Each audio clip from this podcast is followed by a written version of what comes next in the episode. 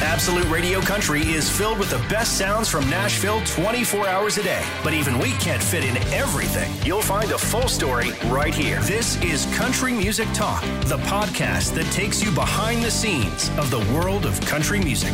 I'm Baylen Leonard. Hello, and welcome to the Country Music Talk podcast, where on this episode, I'm joined by an artist who spent the start of his career working as an Elvis Presley tribute act before finding himself playing the part of the king on the CMT show Sun Records. After moving to Nashville to work on his music, he became a familiar face on America's Got Talent, and now he's taking country radio by storm. It's Drake Milligan, so let's get started. This is the Country Music Talk podcast from Absolute Radio Country. It's Absolute Radio Country. I'm Baylen Leonard. I'm excited because we have a guy that we've been playing for ages who's absolutely a uh, blowing up in the States, and uh, we can't get enough of him over here. We're going to find out if he's going to come over to the UK. Let's get to know him. It is Drake Milligan. Welcome. Hello. Hi there. How are you? Yeah, I'm really good. So everybody in the states buzzing about you. You know whether they're into country music or not. Obviously, America's Got Talent had a big thing to do with that. But I was actually in Nashville during the final of America's Got Talent, and you were on there with um, our friends Chapel Hart, and I thought, well, I got to tune into this before I head out on the town. And there you were with Jon Pardi. What was that whole experience like for you? It's all really surreal. You know, you look back yeah. on it and you go, man, did that really happen? And to be on stage that last night with with Jon Pardi, who's one of my favorite guys in country music right now, and and Darius Rucker and Chapel Hart, man, it was just what a way to kind of cap off the whole experience and kind of make it a magical moment. You know, what's great is that uh, in the States, obviously, country music and country music stars are household names. In the UK, it's growing really fast and there's legions of fans over here but uh, you know it's still seen, seen as a little bit of a niche genre even though you know millions of people are loving country music in the uk um, for you to have gone zero to 60 and then suddenly you're in everybody's living room every night. Presumably, that changes how you walk down the street. It changes your life professionally. Is that what it felt like for you? Well, a little bit. I mean, uh, my career is like an Elvis a tribute artist, if you will. Um, kind of was throughout high school, right? Yeah. And I got cast in a series called Sun Records uh, on CMT.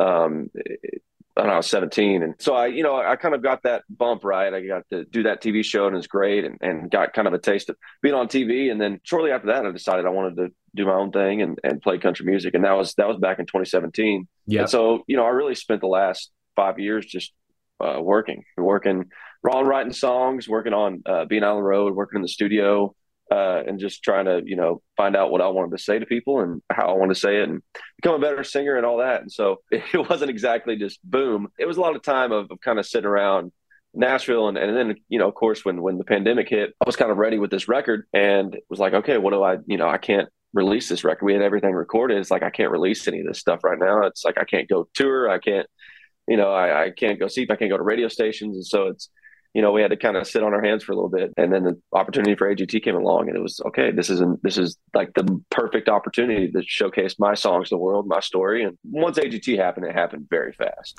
It always looks like this from the outside, right? Like you're saying, of course, you know, you've been working at this for ages, and you've had your career moments, and and obviously, you know, uh, doing the Elvis thing on TV that that gives you a whole other level. But it's one thing, kind of, I suppose, portraying somebody else that's so iconic, and then what you're getting to do now, which is showcase your voice and tell your stories and be Drake Milligan. So that must feel good that you are known for being yourself now.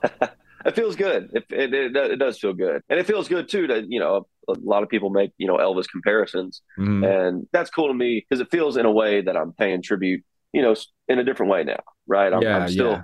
I'm still kind of, you know, I feel like I'm introducing his music to a lot of people too, and, and you know, country music through that that crowd. So that that feels good you're introducing as well, and I guess showcasing, spotlighting, uplifting these traditional sounds in country music. And I, I, always say that I love new songs that sound old, you know, that, that sound like they have a history.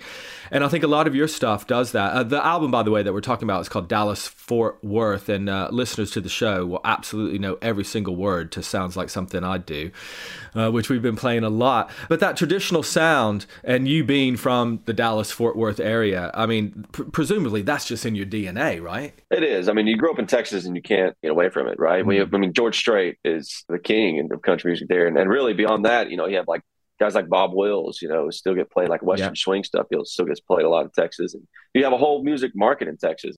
Guys and girls kind of holding on to that traditional sound. And for me, it's not like I'm bring back country music all this. It's more of just that's my influence, right? Yeah. My influence is, comes from 90s country and Brooks and Dunn and Alan Jackson. And, and beyond that, you know, Merle Haggard and George Jones and Eddy Arnold and Jim Reeves. And, and so for me, it's just, uh, it's just using my influences and, and, you know, that's what I know. Right. So it's not like I'm trying to do anything old or new, or I'm just trying to do, you know, music that I love.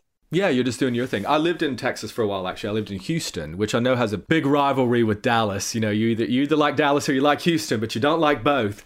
And you can be an absolutely massive star in the state of Texas never need to leave the state of Texas. You know, we, we've seen that time and again with artists, and some of them have, have burst out, you know, whether it's Aaron Watson or, or, or, or Cody Johnson or all the rest of them that have kind of reached outside of that sort of thing.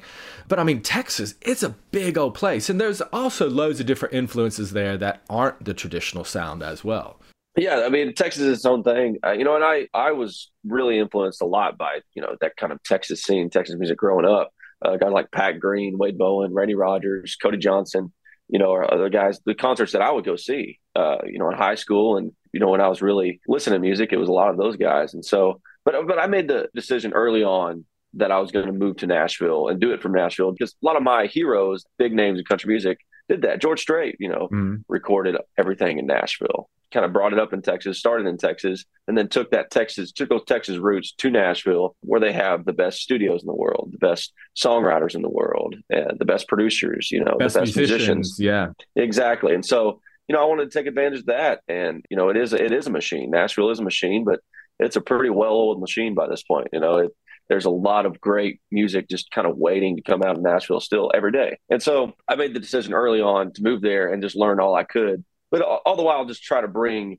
my roots to that, right? And and bring you know my flavor because I, I felt like that that's what was going to make me unique in Nashville was you know not trying to become whatever is popular but just trying to kind of hold the flag for Texas a little bit. Yeah, and also you know everybody talks about authenticity when it comes to country music, and uh, like you say, you're not. It's not like you're fighting a fight or you you know you're fighting your corner for for Texas. That's just who you are. That's authentically who you are, and that seems to shine through certainly. And people seem to connect with that as well. Absolutely, and and I always want. I mean, I want to. I want to have hits. I want to have songs on the radio. Yeah, and, of course. There's really no more successful radio artist than George Strait, right? He had 60 number one hits. It's like, how do you beat that, right? I mean, all the while though, he was staying true to his roots, right? Mm-hmm. He was staying true to who he was, and you know, never really changed his sound throughout his whole career. He still hasn't. You know, he's still putting out records that are really good and, and sound like George Strait. So that's kind of like my north star is to aim for a career like that where you just kind of stay true to you and your audience and give people music they want to hear. So when you were on um, agt not to belabor the point but you know we've got britain's got talent over here and we, and we have all of these shows and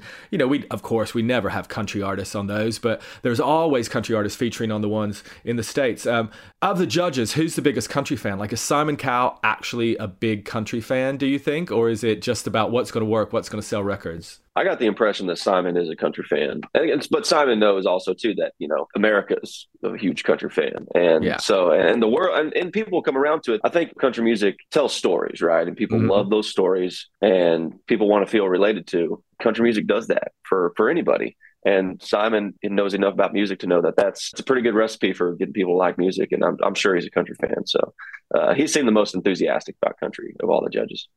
So, uh, the UK, when are we going to get you over in the UK? Everybody knows every word, these songs, every time we play them, and we play them a lot. They get such good reaction from people. People are able to watch uh, AGT over here in various ways. So, they, they even outside of country, they know who you are. Any plans to come over to the UK? I can't say anything, you know, let anything slip too much. We are planning to come over there next year. So, okay. So, everybody can check it out. And whenever, whenever it's all announced, they'll see it on my socials and everything. But we are, we are looking at it. We are planning on it. I really want to go over there.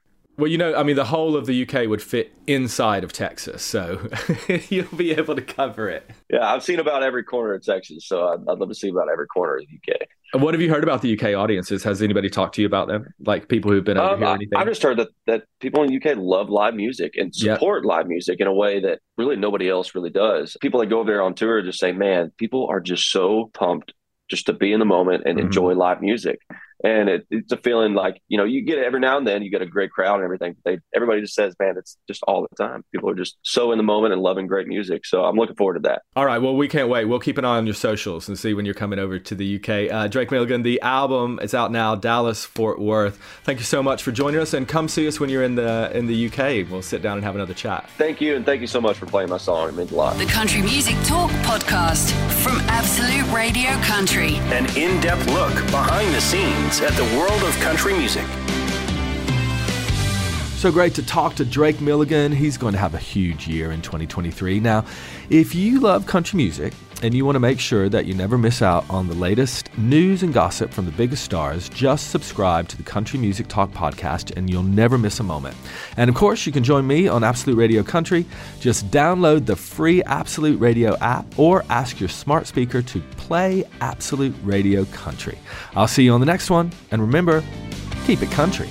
If you enjoy the Country Music Talk podcast, chances are you'll also enjoy Absolute Radio Country. It's the place where real music matters, and we love country music just as much as you do. You'll find us online on the free Absolute Radio app, on digital radio throughout the UK, or just ask your smart speaker to play Absolute Radio Country.